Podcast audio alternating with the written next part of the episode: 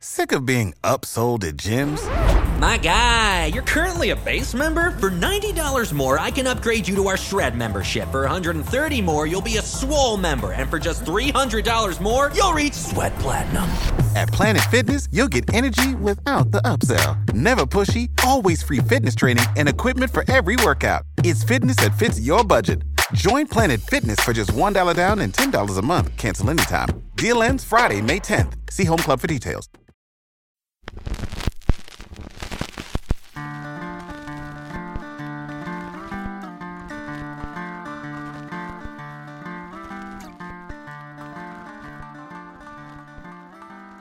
Welcome to the Crack House Chronicles, your favorite true crime podcast. I am Donnie, and with me is a man who would be more motivated to work out if stationary bikes had a little basket to hold his snacks and beer. Ain't that the damn truth? That'd be cool. it would be cool. Yeah. Yeah, just a beer holder on your bike. just take the pedals off. That way, I can sit there and drink the beer and eat the snacks and watch TV. Yeah. Kind of like I do anyway. Yeah, I need to get my fat ass back in the gym. So I need to do. What's going on, dude? it's not motivation Monday. Not Motivation Monday. Same, same old, same old man. Except it's raining like hell. Yeah, same old, same old recording day. Yeah, dreary day. But yeah, we're out, we're not at work. No, we're not working. We're recording an episode for you guys. Fun, fun, fun. Yep. We don't have any shout outs tonight, but we've got something really special going on. Yes. Yeah, we do. Pretty neat, man. Pretty inside, little inside baseball kind of thing. Yeah, we. It's amazing how we can reach out to people and ask them to be on the show. And they say, okay, Yeah, and they say, "Yeah, sure. When do you want to do it?" sure. Pretty neat, man. That blows my mind. I love it. Yeah, and then we get some that you never hear nothing back. Right. Ghost. Yeah, Or there you go. Yeah, we want to do it. Did you go? Okay. Well, let's call me now.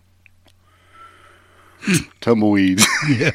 crickets, crickets. yeah. Yeah, Crickets are louder. yeah. But I get people have lives and stuff. You know. That's right. Yeah, but on this episode of the Crack House Chronicles, Dale, we have a special guest. Yes. Can't wait. Yeah, we have Seton Tucker from Impact of Influence, the mm-hmm. Murdaugh Murders. Yeah, she was the insider. She was right there during the whole thing. Yeah, she was in the courtroom down there in Walterboro. She got to meet a lot of the media people, people from Court TV, Right. a lot of the other highfalutin people. And they've done an incredible job following this story. They've got over 120 episodes just on this. Yes, So it's a pretty deep dive they did. So it's really neat to get inside information, yeah. I think. And we wanted to get her on the show and talk about the, the Murdaugh case a little bit and then their podcast and what they got going on. Right. So Yeah. you reached out, and guess what? She said yes. She said yes. Man, that's just great. It is awesome. It is awesome. but anyway, we want to welcome Seton Tucker to the show, Dale. Welcome to the show. Thank you. Thank you for having me on. We are so happy to have you on. We just were just curious to find out about a little bit more about impact of influence and what got you guys into this and, and some more stuff about your podcast and a little bit and talk a little bit some Murdaugh stuff too. But what got you into podcasting? Well, I have was actually a stay-at-home mom for about 16, 17 years.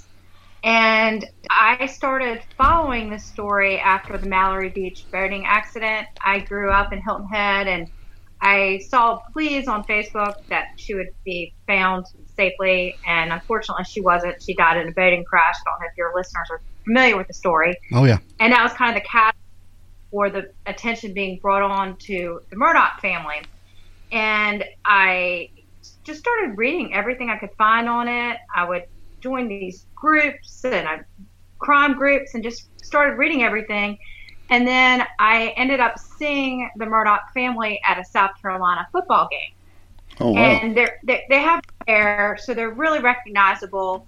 And my daughter knew of my obsession with the story, and she grabbed my arm and said, "Mom, don't say anything." um, so I story, and I wanted to do a podcast, but I was scared to do it not for my physical safety or anything like that, but just because they're a family of lawyers, and I really just didn't want to get sued. So that was kind of my and and also I didn't really know how to do a podcast. There was that too. So the week that Maggie and Paul were murdered, I was having dinner with Matt's wife, Amy Harris. We met at Starbucks, and that was that was it. So it was released, I think, the next week after they were murdered. wow. So how did you and Matt Harris get hooked up on the? I mean, as far as I mean, you had um, friends with his wife, but uh, how did how did Matt want to get involved with this? Was he interested in it also? he has i didn't know this ahead of time and i knew his wife better than i knew matt um, but he has always been interested in true crime but he did not know this particular story So uh, you didn't have any background in journalism at all, and so you just jumped into this feet first and and started with it. oh yeah which was actually it's been a really fun learning process a little bit intimidating i i was there for most days of the six week murder trial and i did get a media pass and I felt a little bit out of my league at times because I have, you know, there's the Dateline people, the HBO people, a reporter from the Wall Street Journal, and uh, you know, all it, it was a little bit intimidating. I did feel that I had imposter syndrome at times, but really fun and kind of a once in a lifetime experience to meet all these really accomplished people. It was really, it was a, it was kind of a, I mean, we're there for obviously a really sad thing, a Yeah. murder trial, Yeah. but it was It's still a hell of a rush, right? yeah, it really it really was. Right. I I start going to murder trials because I really love the legal end of it and watching how that all plays out. Yeah. So when you were down in Hampton and talking to the local townspeople there, what were their impact or what were they saying about all the media circus involved down there? What were they saying? Well, it, it was the hearing was actually in Walterboro, which is in Colleton County, not Hampton County. Okay. But that Islandton where Maggie and Paul were murdered is is in uh, is in Colleton County. So that's where the hearing was held. But the people of Walterboro were so gracious. The clerk of court, Becky Hill, was just so nice. I got to know some locals, and I will say, uh, when we were waiting for the verdict to come in, Matt and I, it was it was a long day, and we recorded an episode, and we had gone to grab a beer actually be- while we were waiting to see if the verdict will come in, and we were sitting in this pub, and we heard, and we we ran, and we left our telephones because you couldn't have a phone in the courthouse. Yeah. And so we left our phones with some locals that were there and went to go hear the verdict and came back. And people of the town were actually seemed like they were very happy with the outcome of the hearing that the guilty verdict came in.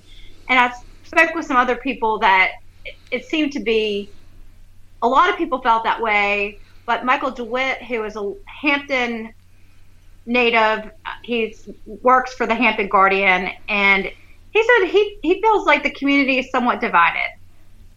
But hmm. the pe- but back to your question, the media circus they handled it well. There were food trucks. They they were champs. They were people were nice, and I'm sure it was had to be a little different from them. You know, maybe some people weren't happy with everyone coming to their town from everywhere, but they didn't show it if they were annoyed. So when what was it like, you know, being in the courtroom with with all that? Was there any pressure on you to to pay attention and hoping you wouldn't make a sound while you were in there? I mean, I, I'm- I know uh, Judge Newman was really controlling his courtroom, but what was your feelings while you were in the courtroom? You know, it, it was interesting because I was on the back row of they had seating, seating reserved for media. I was on that back row. That's where all like the podcasters and the YouTubers, all like we're kind of the D list of the of the, of the media. The people the people who were, you know, Wall Street Journal and all those people, they had a little bit better seating than we did. So I actually had people who were just from the general public right behind me. And there were several times that the judge had to admonish the gallery and say, because they would, they would, he would make a ruling or say something, or you know, one of the attorneys would say something, and they'd go, "Ooh, wow!" You know, people were. I would say there was a lot of bias towards Murdaugh going in. There was a there was a period of time that I think the judge told Jim Griffin, who was Alec Murdaugh's attorney, to sit down and and you know people were almost cheering it was a little bit weird and the judge had to say because i truly believe as a as a just a general member of the public attending this you're supposed to be respectful. You're not supposed to influence the jury in any way. And that was, I personally had a little bit of a problem with that at times. But I mean, most people were respectful. Just at times, people were a little bit making noises. And I myself was not. I would say there were a few days that it was really dry testimony when you're going through experts and you're hearing it like that at times was maybe you would feel a little it was hard to pay attention maybe i would start doodling a little bit but it was so cold in the courtroom it was not possible that you would fall asleep no yeah there was stuff like that they didn't show on court tv or anything was there any drama down there on the streets you know you they would televise some stuff of people heckling um, Alec Murdaugh when he would come out of the courtroom or the courthouse. But was there any other kind of drama going on down there?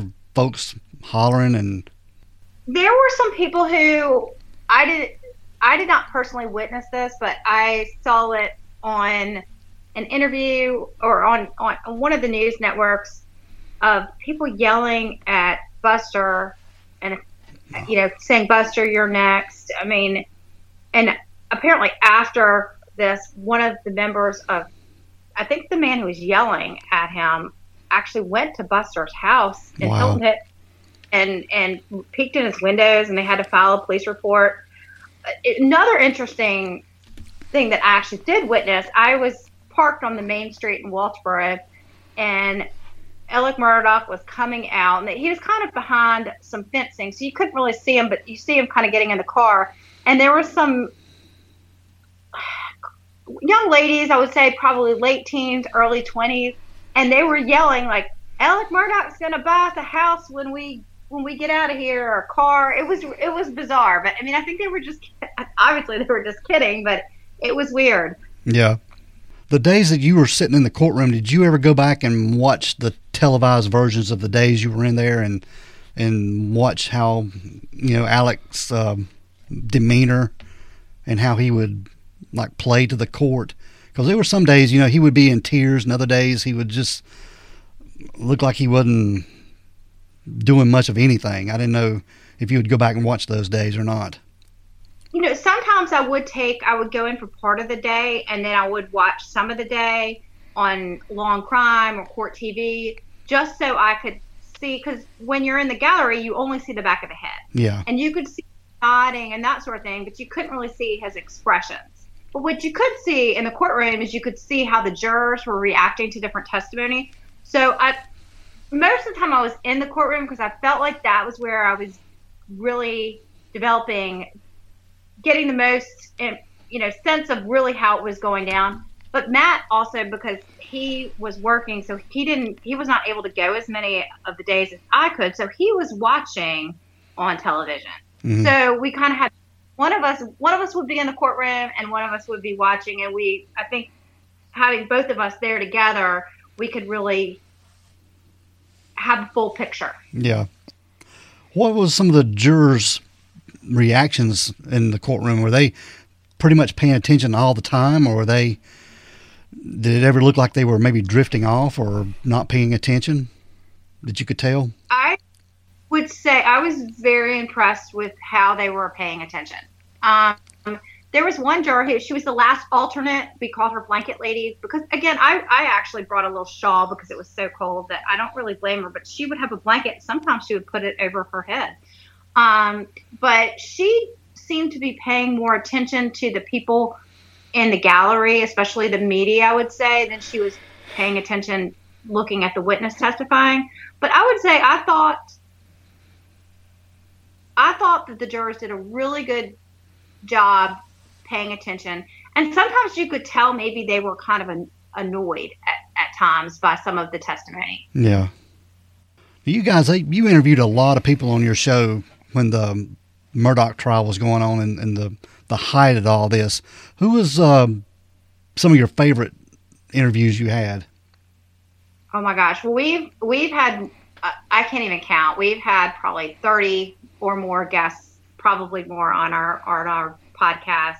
Everything from a, a 911 dispatcher to a local coroner from in South Carolina. Uh, probably, I think, our biggest accomplishments at the end of the trial is we were able to interview Creighton Waters, who was the lead prosecutor, and then we also were able to l- interview Jim Griffin, who was one of the two main attorneys for Alec Murdaugh, Mhm. and gave the closing.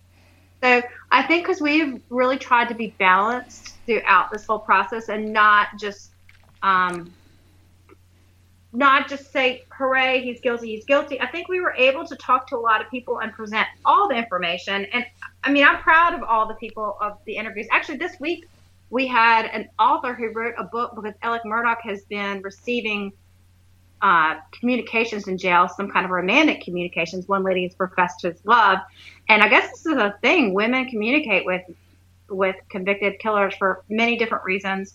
But we had an author who's written two books on women who go for men who are convicted of murder. So uh, we really we've had great guests. Mm-hmm. Is there anybody that you would have liked to have interviewed or you want to interview that you didn't get to? You know, I, I, we really had to because Jim Griffin didn't get a lot of interviews. So when we got that one, we were pretty. Yeah, that was pretty awesome. Yeah. Because not many people have gotten him. Hmm Um, I'm trying to think of who. It feels like you know. Sometimes I know y'all have probably encountered this as well.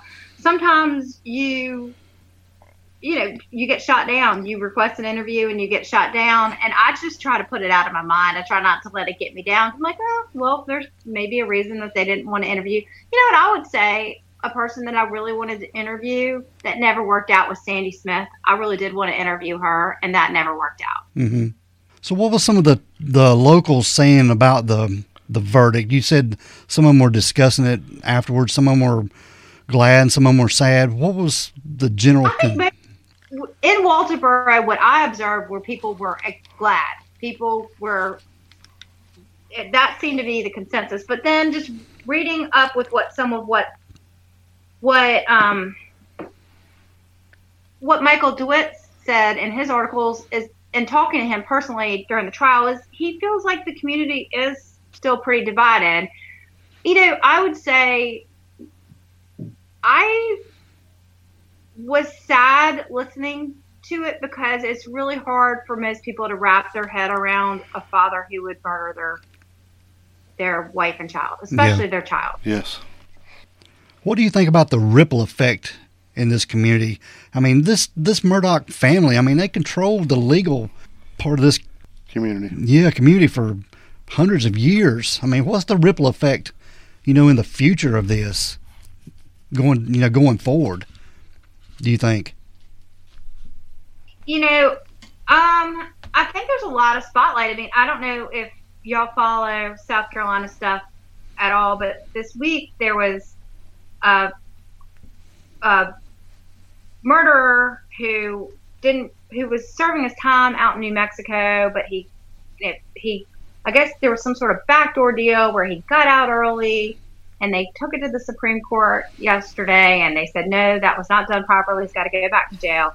And I think because of all these things, and I've been told by lawyers around the state that there is a lot more scrutiny on what they're doing, and there's not. I don't think these backdoor deals are going to be something that can happen in the future. So it's a. I mean, that's a good thing. I don't know how Hampton County recovers from this.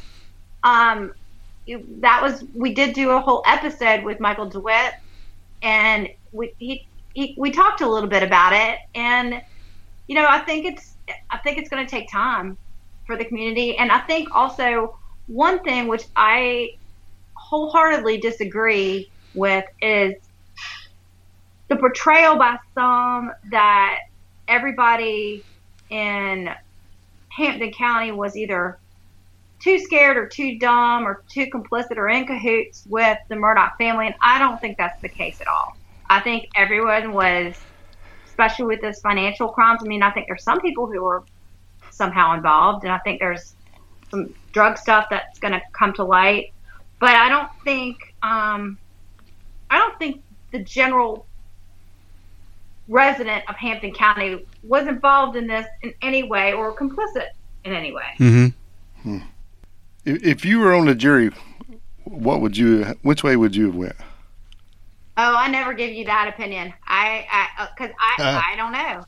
Right. I, I listen to it, but I, you know, it's funny because all along people have asked me, "What do you think? What do you think?" And I, and I, what I have said, and I went into the trial actually with, I said, I'm going to listen to this trial as if I was a juror, Right. And I'm going to set aside everything I have heard about all of this and listen to it, which was actually really interesting because some things that had been reported were completely didn't seem to be true in any way.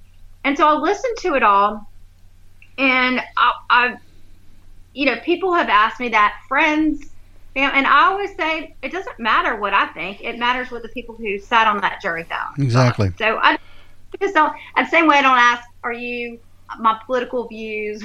Yeah. I just Right, right, right. Yeah, there's just so many unanswered questions about this whole case. You know, where are the guns? Where's the clothes he had on? You know, there's just so many unanswered questions that we didn't, the public didn't learn about. So, I, I I did feel that way myself that there are so many unanswered questions. I think a big question in my mind was was there a second person?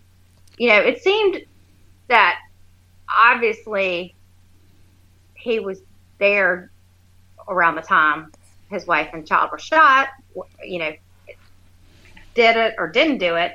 And that doesn't mean but I, I do have personal questions about whether there was somebody involved, especially in the cleanup, because the clothes and the gun and where these things are. I mean, that is definitely, I think, a big question on a lot of people's minds. yeah. Right, especially with the time crunch, yeah. Yeah, exactly. Yeah. And you know, you we didn't see when we watched the GPS records from the car. He didn't stop along the way to dispose of anything. If he did anything, he threw them out a window.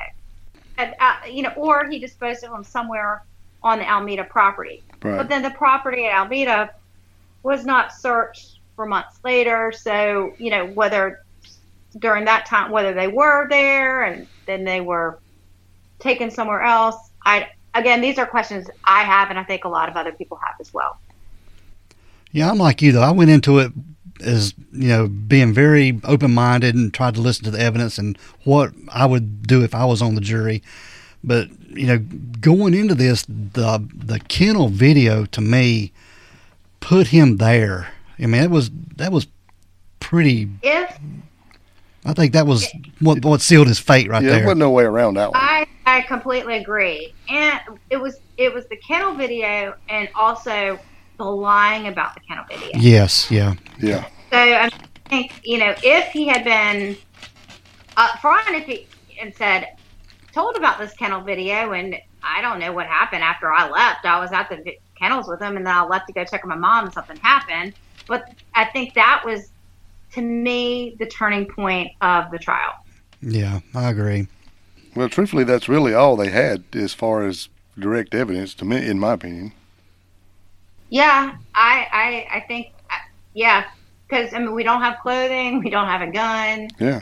You know, we heard a lot about this white T-shirt that we saw Elk wearing in the dash cam videos uh, from law enforcement who arrived after the murders, and you know at first it looked like maybe that had some sort of spatter that was never that was never introduced into evidence, and that was actually presented into uh, presented to the grand jury as as evidence. Um, but I think then further testing revealed that they couldn't. I guess they're saying it wasn't human blood. So again, there are a lot of questions. And but then we also saw the video from earlier in the day that he was wearing different clothing than what he was seen wearing on the dash cam video. This was the video where we see Paul riding around on an ATV with his dad around the property hmm and was wearing different clothing and he couldn't account for this clothing. We don't know where this clothing was but they didn't ask for the clothing until you know a, a, over a year later. So uh, it, that was that to me was you could you could view it one way or another way. Maybe he you know didn't know where clothing was or you would think he would try to come up with that clothing. Yeah. Were you there the day of the the bomb threat? Yes, I was there. That was that was that was actually kind of crazy. The bomb threat you you could tell something was going on because you, heard the officers who were in the courtroom kind of their walkie talkies kind of going off, and you didn't hear that other times. You did you didn't never hear that, and so it's kind of like what's going on here? Something seems weird, and then they the jury had just come back from a, a break. Judge Newman liked to take kind of a later lunch hour, so the jury had just come back, and then all of a sudden he's he's Judge Newman stands up and he says the jury needs to go to the jury room. They go, and as soon as they get out, then he tells everybody else there's a bomb threat. We need to evacuate. And people were actually really pretty calm during the evacuation, which was surprising. The family, I think, left. They were they were ushered out first, but they opened up the courtroom. You go in on the bottom floor, but it's it's on the second story. And so there's these big doors, but that's not how you enter. They actually open those big doors up so that everyone could exit through the big doors. Mm-hmm. Um, so that was that was, and then I ended up because um, we didn't know they had to sweep the whole building. And they did do another session in the afternoon, but I ended up was had been home for a few days. I was like, I'm just going to go home, and you know, who knows if they'll go back. So I listened to it on. I listened to it in my car on the way home. I didn't see it. I just listened to it. Yeah. Hmm. Oh, and I stopped at Waffle House on my way out, and I saw ran into I ran into a uh, officer, and I asked her. I said, "Do you know, you know what, you know?" Because they just told us we actually I don't think they told us it was a bomb threat. I think they just said we need to leave, and I, I asked her if she knew what was going on, and she said, "Oh, bomb threat, but we expected that." Mm. Wow. and then Right. Did you hear where they traced the bomb threat? No, where did they trace it to? Do tell. It was an inmate in jail who made the call from jail. Wow. Yeah, that was kind of crazy. yeah. You accept click call from so and so. This is a bomb threat. Think the person had maybe the person had a um like a phone that had somehow gotten in. I I, I can't remember the exact details, but it, it wasn't actually. It came from a person who was incarcerated. Wow. wow. How was uh, Judge Newman? What was his um, demeanor like? Was he, you know, we we saw him on TV and stuff, but he seemed like he was just a well-rounded guy. He's so calming. He would do these uh, stand breaks which I think everyone loved. But when I want to incorporate them just into my general life, it's like, okay, everyone, let's have a stand break. so we would have a stand break, and I saw him at lunch several days. We had really nice weather a couple of days, and he would be walking. He would walk around the block. Now he had security with him as he walked around the block. I got a really super cool picture of him walking around the block while we were in Walterboro. But he was just a really peaceful presence. And this was actually really surprising because I don't know if many people knew his son passed away unexpectedly. I, I not many, maybe a month before the trial started. Yeah, it was just weeks. Yeah. Yeah. Yeah, that was that was pretty impactful. His uh, statement to Alec Murdaugh, you know, before his sentencing, that was pretty powerful because I could I could feel Judge Newman reflecting on his son during that statement. That was just pretty powerful to me. Oh yeah, he and he, I think he he was so nice. Talk. He was very. It's almost like a father figure to the jury members. He was really like, y'all are doing this as your service. You're doing a great job. And he was proud of the verdict that they came back with. He obviously felt like that was the right verdict. And spoke to them. I did speak with an attorney friend. It's unusual for a judge to address the jury in that manner and tell them that they got the right verdict, but he did. Yeah. So I think that was, again, I, I can't, I think uni- uniformly everyone thinks that Judge Newman is a great guy. Yeah. So what's the next for impact of influence? I know you guys are sort of I know you're still focusing on some Murdaugh stuff, and you'll probably keep doing some stuff on the Murdaugh case. But what's uh, what's what else is going on with Impact of Influence? Well, we actually just released season two. We are still going to put Murdaugh stuff at the at season one as it comes out. We had an episode this week, and there are, there are with the financial crimes. I think it will be really interesting to see where this money trail goes because that has been my biggest question. Where are these, you know, nine million dollars? Where is it gone? Yeah. it? Um, it just says it's going to this drug addiction. I feel like maybe there are some other. Uh, I, I'm just really curious to see if, if that is in fact true. That is crazy, but I think that there's we're going to see some other things, and I- I'm interested in that. But we actually just started a new case. We are talking about Shanquella Robinson, Good. and she is. Uh, do you know? Are you familiar with her case? We actually covered her last week on our show. Ah, awesome. Well, we just we interviewed her dad a couple of weeks ago. Yeah, I We listened. started- I, we listened to it. Yeah. Yeah, man, that was hard to listen to. He's, he's yeah, very it was emotional. really hard. And so we are going to do another episode continuing the story about the video, and then we're we have a pathologist coming on Friday to talk to us about these differing uh, autopsies. So we're you know we're we're focusing on that, but also continuing with the Murdaugh. Okay. Very good. So y'all going to uh, continue with a deep dive on Shanquella, and We are. okay, that's good because that girl and her family they need, they need some justice bad. Yeah, it's ridiculous. Yeah. heartbreaking. It, I mean, you know, with the Murdaugh story, we never interviewed. We tried our best. Oh, that's when you asked me who I would really like to get. I really tried to get a friend of Maggie's because we heard very little about Maggie. Right. Um, didn't really get anyone close to her to talk to us, and Yeah. I, I, believe me, I tried.